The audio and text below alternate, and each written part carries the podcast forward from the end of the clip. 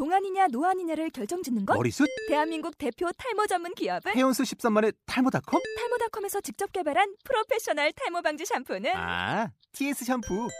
늘어진 두피 모공을 꽉! 단 한 올의 모발까지 꽉! 사용할수록 풍성해지는 나의 모발. 이제 탈모 고민 끝! TS 샴푸. 아웃도어 RV 레저 캠핑에 가장 유명한 쿨러 브랜드는 콜맨? 에이 아니야 도메틱이지 전 세계 캠핑카 냉장고도 전부 도메틱이라고 꽁꽁 얼린 생수통을 넣고 다녀야 하는 아이스박스 시대는 갔다. 전기나 차량용 배터리를 연결하면 스스로 냉각, 영하 22도까지 냉동이 가능한 냉동 쿨러도 오직 도메틱. 도메틱 쿨러로 무더운 캠핑장에서 더욱 시원한 맥주 맛을 느껴보세요 지금 바로 네이버에 도메틱 쿨러를 검색해 보세요.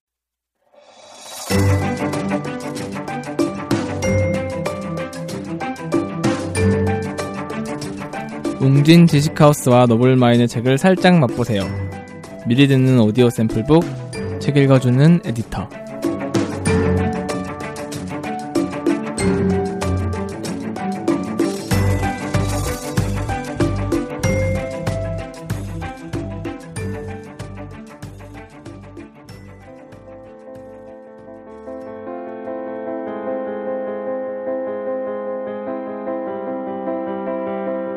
꼼짝도 하기 싫은 사람들을 위한 요가. 제프 다이어.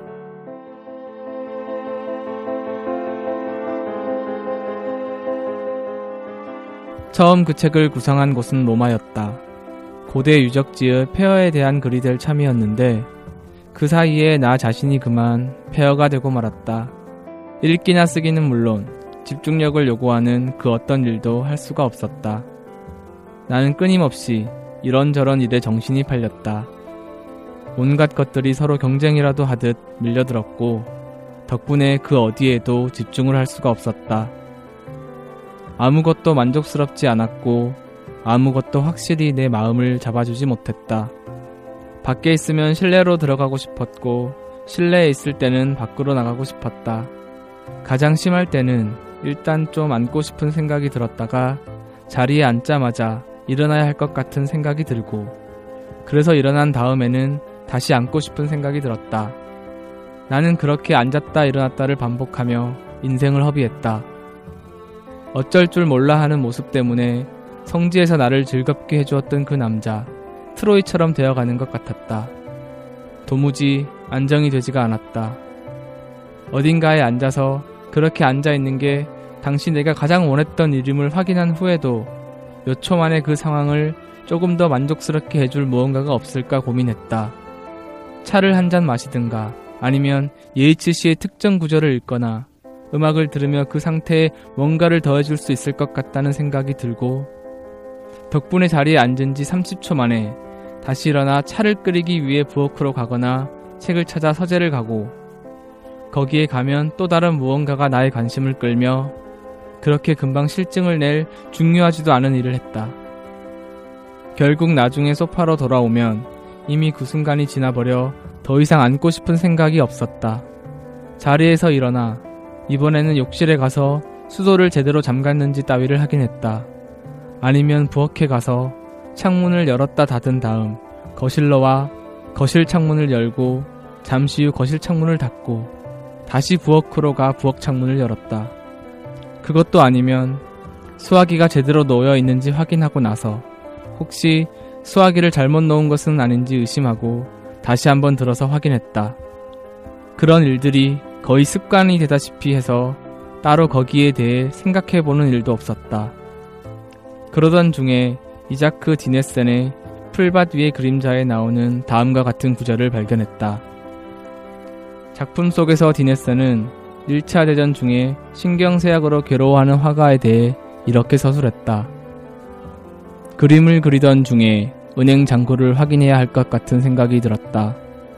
은행 잔고를 확인하던 중에 산책을 해야겠다는 생각이 들었다. 그리고 아주 긴 산책 도중에 집에서 거의 5마일이나 떨어진 곳에서 바로 그 순간 이젤 앞에 앉아 있어야 했다는 생각이 강하게 들었다.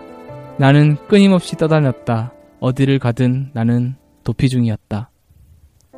나 자신, 이제 막 폭격을 당한 사람처럼 정신이 나간 상태에서 계속 뭔가를 하고 있다는 걸 깨달은 게 한두 번이 아니다. 나 자신도 의식하지 못하는 사이에 신경쇠약을 겪고 있었고 사실상 조각조각 나고 말았다. 정말 말 그대로였다. 모든 것이 흩어지고 파편이 되었다. 집중을 할 수가 없었다. 하루하루가 수백만 조각으로 쪼개졌다. 하루는 24시간이 아니라 86,400초였다. 그런 시간마저 순서대로 흐르지 않았고 그 결과 무언가를 마칠 수 있을 만큼 충분한 시간은 또 없었다. 나의 일과는 절대 행동으로 이어지지 못하는 충동들로만 이루어져 있었다. 10시간이 있어도 무언가를 마치기에는 부족했다. 10시간이 실제로 10시간이 아니라 수억 개의 시간 조각, 뭘 하기에는 너무나 짧은 시간 조각들을 모아놓은 것에 불과했기 때문이다. 내가 이방저방 오가며 각 방에 있는 시계들이 모두 같은 시각을 가리키고 있는지 확인한 것도 그런 이유에서였을 것이다. 주방에서 침실로 가는 사이에 거실과 서재에 들렀던 시간을 계산하지 않은 바람에 처음부터 다시 한 바퀴 돌아야 했던 적도 있다. 동물들이 무리를 지어 도망갈 때처럼 머릿속이 엉망이었는데 어쩌면 그보다 더 나빴다고 할 수 있다. 동물들이 도망을 갈 때는 적어도 한 방향으로 움직이지만 내 머릿속에서는 온갖 것들이 온갖 방향으로 정신없이 옮겨다니고 있었던 것이다. 혼동이론, 빅뱅, 엔트로피, 이 모든 물리학과 화학의 기본 원리들인지 뭔지가 항상 머릿속에서 진행 중이었다. 아주 조그만 좌절에도 나는 앞이 보이지 않는 공황 상태에 빠져들었다. 공황 발작이 일어나지 않은 건 늘 발작 상태였기 때문이다. 내가 집중을 못하는 게 아니었다. 집중과는 반대되는 어떤 힘이 나를 꼭 쥐고는 마치 원심 분리기에 넣은 것처럼 저항할 수 없는 힘으로 나를 흩어놓았다. 디트로이트에서 지내볼까 하는 생각을 한 후에야 비로소 고대에 관한 책을 써보고 싶다는 바람도 되살아났다. 결국은 디트로이트에서 살아보지도 못했고 고대에 관한 책도 쓰지 못했다는 걸 생각하면 그 직감이 옳았던 것인지도 모르겠다. 하지만 그렇게 산만함의 늪에서 헤어나지 못하던 중에 디트로이트 전자음악 축제를 취재하기 위해 잠깐 그곳에 다녀오기는 했다.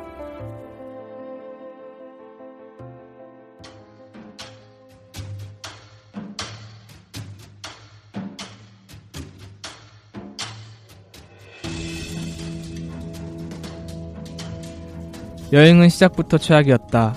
짐을 다 싸고 갈 준비를 마쳤는데 아무리 찾아도 선글라스가 보이지 않았다.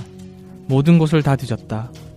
짐을 싸는 과정을 복귀하고 다른 곳에 더쓸 리가 없다는 걸 알면서도 혹시나 하는 마음에 두고 왔을 가능성이 조금이라도 있는 곳에 모두 전화해 보았다. 아파트를 숙대밭으로 만든 다음 찾기를 포기하고 나니 선글라스를 잃어버렸다는 단순한 현실을 부정할 수 없었다. 그걸 받아들이는 게 꽤 정신적으로 큰 타격이었던 건 그만큼 아끼던 선글라스였기 때문이다. 도수를 넣은 평강 렌즈에 몽환적인 붉은색 코팅을 한 그 선글라스를 쓰면 그걸 쓰지 않았을 때보다 모든 것이 더 또렷하고 환상적이고 밝게 보였다. 10년 전 뉴올리언스에서 맞춘 건데 그 후로 햇빛이 밝은 날에 본 건 모두 그 안경을 통해 본 거라고 해도 과언이 아니다. 나는 기억에는 관심이 없지만 그래서 사진기도 없지만 세상 모든 곳을 꿈속 같은 곳으로 보이게 해주는 모두 비슷한 곳으로 보이게 해주는 그 선글라스는 꼭 필요했다. 그게 없으면 디트로이트가 아니 디트로이트뿐만 아니라 온 세상이 우중충하고 우울한 곳이 될 것 같았다. 선글라스를 쉽게 잃어버릴 만한 상황도 셀 수 없이 많았지만 그것만은 잃어버리지 않고 잘 챙겼다. 그걸 쓰고 몇 번이나 전 세계를 돌아다녔지만 잃어버릴 뻔한 적은 한 번도 없었다. 마이애미, 로마, 캄보디아, 인도네시아, 태국, 파리, 블랙록시티, 리비아에서 그 선글라스를 쓰고 다녔고 늘 쓰고 있는 건 아니었지만 그 도시들 모두에서 어느 순간엔 그 선글라스를 쓰고 있었다. 늘 손이 닿는 곳에 지니고 다녔다 해도 과언이 아니다. 덕분에 안경을 쓰고 있지 않을 때는 꼭 케이스에 넣어 보관하는 습관도 생겼다. 나는 그 선글라스를 자랑하고 다녔고 그 선글라스는 거의 내 삶의 일부가 된 것 같았다. 선글라스를 잃어버린 상황을 머릿속에 그려보고 거기에 맞춰 계획을 세워놓기도 했다. 그 선글라스만큼 애지중지했던 물건도 없었는데 이곳 영국 어딘가에서 그걸 잃어버린 것이다. 어떻게 된 걸까? 알 수가 없었다. 어쩌다 잃어버렸는지를 알면 그게 도대체 어디 있는지도 알 수 있을 텐데 말이다. 그렇지 않은가? 내 선글라스가 없어졌다. 여기에 하나의 교훈이 있다. 아니면 교훈이 아니라 그냥 사실인지도 모른다. 물건들은 없어진다. 그냥 사라진다. 무언가를 잃어버리지 않으려고 온 마음을 다 바쳐 노력하지만 그럼에도 믿을 수 없지만 그 모든 노력에도 불구하고 그걸 잃어버린다. 아끼는 물건일수록 언젠가는 잃어버리게 될 거라는 예감도 그만큼 더 확실하게 다가오고 잃어버렸을 때 찾아오는 상실감도 더 크다. 그리고 정말로 잃어버린다. 당시 나의 상황이 그랬다. 그건 눈부시고 또렷하지 않고 눈에 거슬리고 흐릿한 세상이었고 나는 그 안에서 유령처럼 떠다닐 것이다. 어떤 사진도 내가 그 선글라스를 쓰고 보았던 세상을 보여줄 수는 없다. 그건 되돌릴 수 없는 상실이었다. 그날 이후 다른 렌즈가 들어간 선글라스를 써보았지만 잃어버린 렌즈만의 독특한 깊이와 선명함은 느낄 수 없었다. 그건 먹는 즉시 깊은 환각의 세계로 빠져드는 마약 같은 선글라스였다. 이제 그 선글라스를 통해 보았던 세상은 결코 다시 볼 수 없을 것이다. 그건 그냥 선글라스가 아니었다. 디트로이트 공항에서 호텔까지 운전하며 다시 한번 깨달았다. 그건 세상을 바라보는 방식, 거의 삶의 방식이라고 해도 좋을 어떤 특별한 감수성이었다.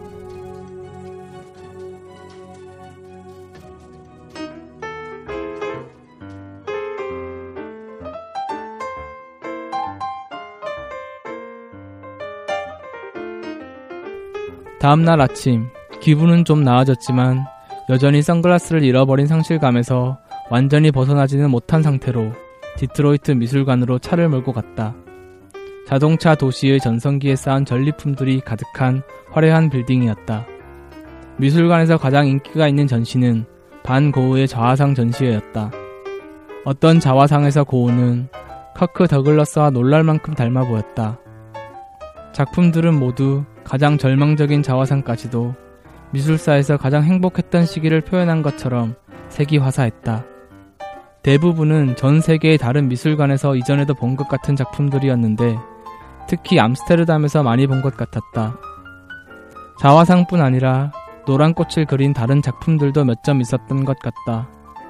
사실 지금 생각해보니 자화상 전시회가 아니라 전 세계에 있는 반고흐 작품 중 모을 수 있는 것들을 모두 모아 연 전시였던 것 같다. 그 작품들 중 상당수가 자화상이었을 뿐이다. 그건 중요한 게 아니다. 그날 오후에 나를 사로잡은 건 반고흐가 아니라 프레데릭 에드윈 처치였다.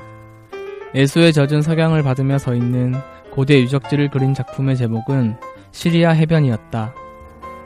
작품 아래에는 다음과 같은 해설이 적혀 있었다. 자연의 힘에 굴복한 폐허가 된 문명을 묘사한 작품이다. 잡초에 뒤덮인 채 무너져 내리는 건물은 인간과 인간이 만들어낸 것들을 압도하는 자연의 힘을 표현하고 있다. 미술관을 나와 미시건 중앙역으로 차를 몰고 가는 내내 그 그림이 머리에서 떠나지 않았다. 미시건 중앙역은 디트로이트 타이거스 옛 구장이 있던 곳 근처에 있다. 처치의 그림은 처음엔 도리언 그레이의 초상과 비슷한 의미를 지녔을 것이다.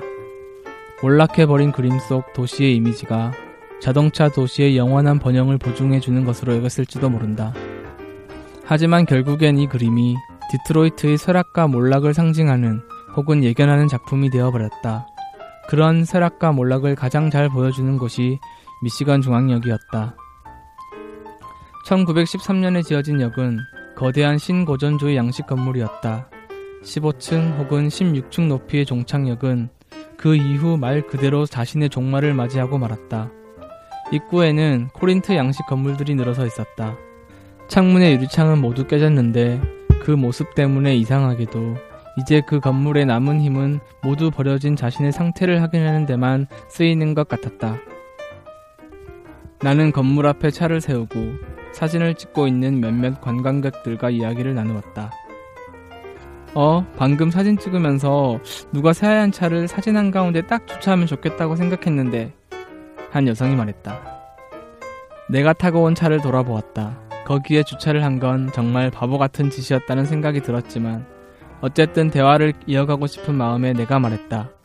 사실 사진 찍으라고 저기 주차한 겁니다. 그러셨어요? 카스파 데이비드 프리드리히의 그림을 보면 늘 혼자 있는 사람이 나오죠. 예를 들면 수도승이 폐허가 된 수도원 앞이나 해변에 홀로 서 있는 그림은 꽤 유명하기도 하고요. 작게 묘사된 그 인물이 독일 낭만주의의 바닥을 알 수 없는 갈망에 집중하게 만드는 역할을 하는 겁니다. 하지만 주제가 후기 산업사회의 폐허라면 사람의 모습은 어울리지가 않겠죠. 흰색 포드가 아마 딱 적당한 소재일 겁니다. 사진의 구도를 보나 상징적인 의미를 보나 말이죠. 방금 미술관에 들렀다 와서인지 그런 대사가 대단히 자연스럽게 술술 나왔다. 덕분에 지적인 면에서 우월한 위치에 올랐을지는 모르겠지만 상식에 어긋나는 짓을 한 것에 대한 변명으로는 부족했다. 내가 얼른 덧붙였다. 네, 그러니까 차를 다른데 옮겨놓고 올게요. 다시 돌아왔을 때 사진을 찍던 사람들은 기꺼이 잠시 쉬며 자신들이 그곳에 오게 된 이야기를 해주었다. 2차 대전 당시에 여기가 어땠을지 상상해보세요. 남자가 말했다. 여기를 지났을 사람들과 장비들, 작전 규모, 사람과 자동차와 트럭이 쉴 새 없이 드나들고, 기차도 그 소란스러운 상황을 상상해보려 애썼지만 떠오르지가 않았다. 폐허를 보면 그곳이 잘 나가던 시절, 그러니까 폐허가 되기 전의 모습은 생각하기가 어렵더군요. 내가 말했다. 로마의 콜로세움이나 렙티스 마그나의 원형극장도 그저 폐허에 불과했습니다. 영원한 폐허죠. 여기도 마찬가지입니다. 바로 이 모습. 침묵에 잠긴 지금의 모습이 이 건물이 가장 근사한 모습인 것 같네요. 폐허는 과거를 떠올리게 하지 않습니다. 그건 보는 이를 미래로 안내하죠. 거의 어떤 예언 같은 느낌입니다. 미래는 결국 이런 모습이 될 거라는 예언이요. 미래는 늘 이런 모습으로 끝났습니다. 사진을 찍던 사람들이 나의 유창한 말에 충격을 받았는지 어땠는지는 모르지만 적어도 겉으로 내색은 하지 않았다. 그들은 갑자기 차를 몰고 나타나 사진 찍기를 방해한 사람이 사과는 고사하고 그런 복잡하고 미묘한 분석을 쏟아내는 게 아주 자연스럽다는 듯 고개를 끄덕였다. 말할 것도 없이 폐허 같은 이야기였다. 나는 이미 완성을 포기한 책에 썼던 문장을 앵무새처럼 되풀이했을 뿐이었지만 그들이 그런 사정을 알 리 없었다. 황당할 수도 있었을 상황을 그렇게 자연스럽게 받아들이는 그들의 모습이 놀라웠다.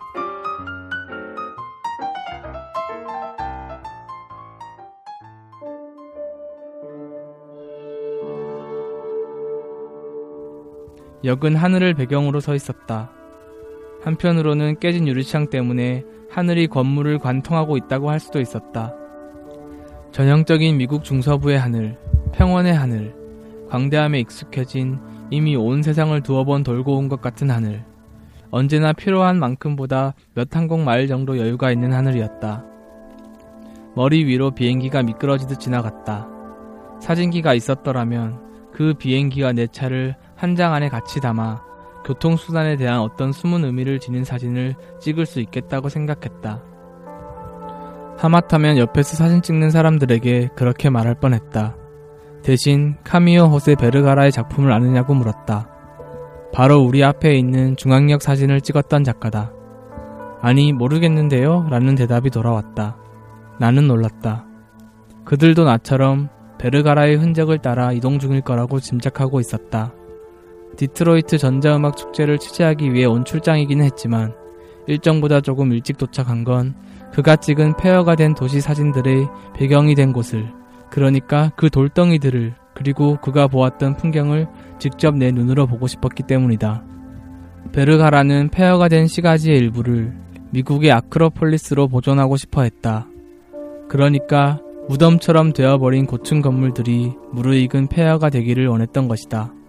하지만 빌딩이 부식하면서 발생하는 일들이 문제였다. 건물 부스러기들이 20층 높이에서 떨어지는 상황 같은 것 말이다. 베르가라는 장기적인 폐허화 계획이라는 큰 관점에서 볼 때 그건 꼼꼼한 행정적 관리를 통해 그러니까 정기적으로 점검해서 문제가 될 만한 부분을 파악하고 사람들이 다치기 전에 보수를 하면 해결할 수 있는 문제라고 생각했다. 이 건물들의 외장재가 벗겨지기까지 몇 세기가 걸린다. 그 과정에서 반쯤은 벗겨지고 골격이 드러난 건물들은 새롭고 놀랄 만한 모습을 선사할 것이고 이것은 사람들에게 새로운 시각을 제공해 줄 것이다. 게다가 그 계획은 시가지 재개발 계획과 상충하지도 않았다. 로마에서 했던 것처럼 옛 건물들 주변에 새로운 건물을 세우면 된다. 불행하게도 그의 이런 계획은 그나마 호의적인 경우에는 방향을 잘못 잡은 것으로 악의적인 경우에는 잔인한 농담에 불과한 것으로 받아들여졌다. 개인적으로 나는 그게 대단히 멋진 계획이라고 생각했고 음악 축제가 열리기 전까지의 일정은 베르가라가 구상했던 조감들을 따라 움직이는 것으로 짜놓았다. 북캐딜락 호텔이나 스테플러 힐튼 같은 거대한 폐허는 뉴욕의 엠파이어 스테이트 빌딩이나 자유의 여신상처럼 어떤 도시를 처음 찾은 사람들이 자신이 있는 곳을 알아보는 표지물이 될 수도 있었을 것이다. 그래서 사진 찍는 친구들과 헤어진 후 차를 타고 하이랜드 공원에 있는 포드의 옛날 공장에 들렀다가 그 다음엔 새로 지은 타이거즈 구장 북쪽에 있는 우드워드대로 바로 옆에 브러쉬 공원으로 향했다. 19세기 후반 브러쉬 공원은 디트로이트에서 가장 부유한 지역이었지만 지금은 낡은 빅토리아 양식 건물들이 있는 버려진 지역일 뿐이다. 낡은 혹은 불타버렸거나 허물어진 집들이 앙상하게 서 있어 황량한 시골 느낌까지 난다. 벽을 타고 오른 잡초들 덕분에 마치 건물이 위장을 하고 있는 것처럼 보였다. 잔디밭에 줄무늬 승합차 한 대가 서 있어 슬럼 지역에 들어선 사파리 공원 같은 느낌이 한층 더 크게 들었다. 보도에는 낡은 매트리스가 버려져 있었는데 게으른 삶에만 익숙한 그 물건에서 거리에서의 생활은 적합하지 않아 보였다. 이미 비에 젖어 축축한 매트리스는 며칠 후면 속이 터져 나올 것 같았고 그 다음엔 조각조각으로 흩어질 것이다. 불황자 몇 명이 모닥불 주위에 모여 있었다. 연기가 떠다니고 하늘에 구름도 떠다녔다. 목발에 의지에 서 있는 어떤 노인은 무릎 아래 다리가 잘려나가고 없었다. 건물 입구의 계단에 앉아 마치 상형 문자를 해독하는 학자처럼 골똘하게 신문을 읽고 있는 사람도 있었다. 평화로운 전경이었다. 투자은행 직원이 된 것 같은 이질감을 느끼며 차문을 잠그고 보도 모퉁이에 서 있는 상점으로 갔다. 놀랍게도 아직 영업을 하고 있었다. 콜라 한 캔을 사서 다시 밖으로 나왔다. 30분 전쯤 하이랜드 공원에서 포드사에서 생산한 최초의 양산형 모델 T가 1913년 그곳에서 출고되었다는 안내문을 보았다. 1925년이 되자 모델 T는 하루에 9,000대가 생산되며 20세기의 풍요로운 삶에 대한 새로운 기준을 제시했다. 21세기가 된 지금 나는 브러쉬 공원의 빈민가 보도에 앉아 콜라를 마시며 쇼핑 수레를 밀며 지나가는 사람들을 구경하고 있다. 세상 전체가 물건이 동나버린 슈퍼마켓이 되어 뭐라도 살 수 있는 곳은 진보의 전초 기지 중 유일하게 남은 조지스 마켓밖에 없는 것 같았다. 블레이크의 시 중에 이런 구절이 있었다. 성지에 있었던 그의 시 전집에서 본 구절이었다. 지혜는 손님이 한 명도 오지 않는 버려진 상점에서만 살 수 있다. 하지만 조지스 마켓에는 손님이 끊이지 않았다. 늘 사람들이 오가며 현금을 내고 알코올 도수가 100도쯤 되는 지혜를 한 병씩 샀다. 다만 그들이 얻는 것은 지혜가 아니라 지혜에 잊혀진 사촌쯤 되는 망각이라는 점이 다를 뿐이다. 이 모든 것 아래 망각의 욕망이 흐른다.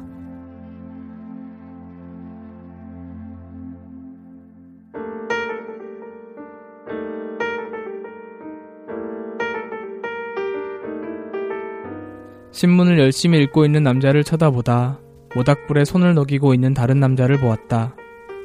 추운 날은 아니었지만 버려진 채 지내는 시간이 어느 단계를 넘어서면 기회가 있을 때마다 몸을 덮이게 된다. 나의 말년이 그 두 사람과 비슷해진다고 해도 크게 상관없을 것 같다는 생각이 들었다. 실제로 이 세상에서 내게 무슨 일이 일어나든 상관없다. 아무런 해도 끼치지 않는 두 노인과 나를 구분해 주는 건 무엇이었을까? 모든 것이기도 하고 아무것도 아니기도 했다. 분명 내게는 렌터카가 있어서 언제든 호화로운 폰차트레인 호텔이나 공항으로 돌아갈 수 있었고 그 공항에서 가능성만 놓고 말하면 하늘 아래 가지 못할 곳이 없었다. 하지만 정신이나 마음의 상태까지 고려해서 비교한다면 누가 더 낫다고 해야 할지 자신이 없었다. 도심 속의 황야인 브러쉬 공원에 그렇게 앉아 있으려니 모든 것을 잃어버린 리어왕이 된 것 같은 기분이었다. 우리 사이에 뭐가 더 낫고 어쩌고 할 게 없는 것 같았다. 행복함을 느끼는 능력 말고 인생을 판단할 기준이 뭐가 더 있을까? 그들은 뭘 바라는 걸까요? 구역을 찾는 사람들 말입니다. 라고 영화 스토커의 작가는 묻는다. 행복이지요. 그 무엇보다도. 스토커가 대답한다.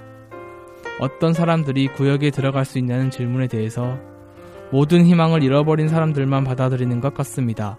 착하거나 나쁜 사람이 아니라 엉망이 되어버린 사람들이요. 라고 대답한다.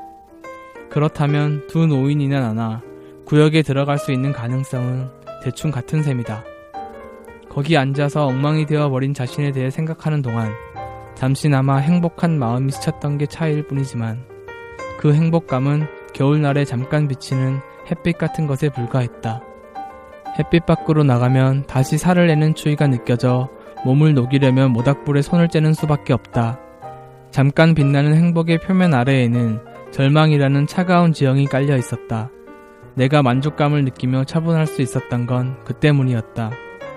나는 더 이상 이런저런 일에 맞서며 행복해지기 위해 나의 발목을 잡고 늘어지는 알 수 없는 무언가의 중압감을 떨쳐내려 애쓰지 않았다.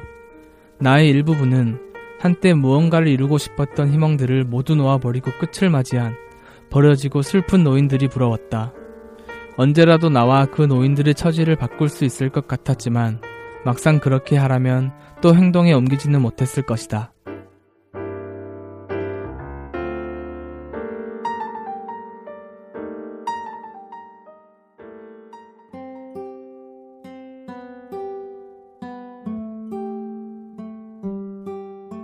지금 읽은 부분은 제프 다이어 여행 에세이 꼼짝도 하기 싫은 사람들을 위한 요가의 한 챕터인 안에 내리는 비입니다. 어, 이 부분은 저기 미국 디트로이트 여행을 다루고 있는데요. 음, 아시는 분은 아시겠지만 디트로이트는 몰락한 도시입니다. 어, 비정상회담에서도 타일러가 잠깐 소개했죠. 자동차 산업이 어, 그 주도권이 일본이랑 한국으로 넘어가면서 이 도시는 갑자기 몰락해 버렸습니다.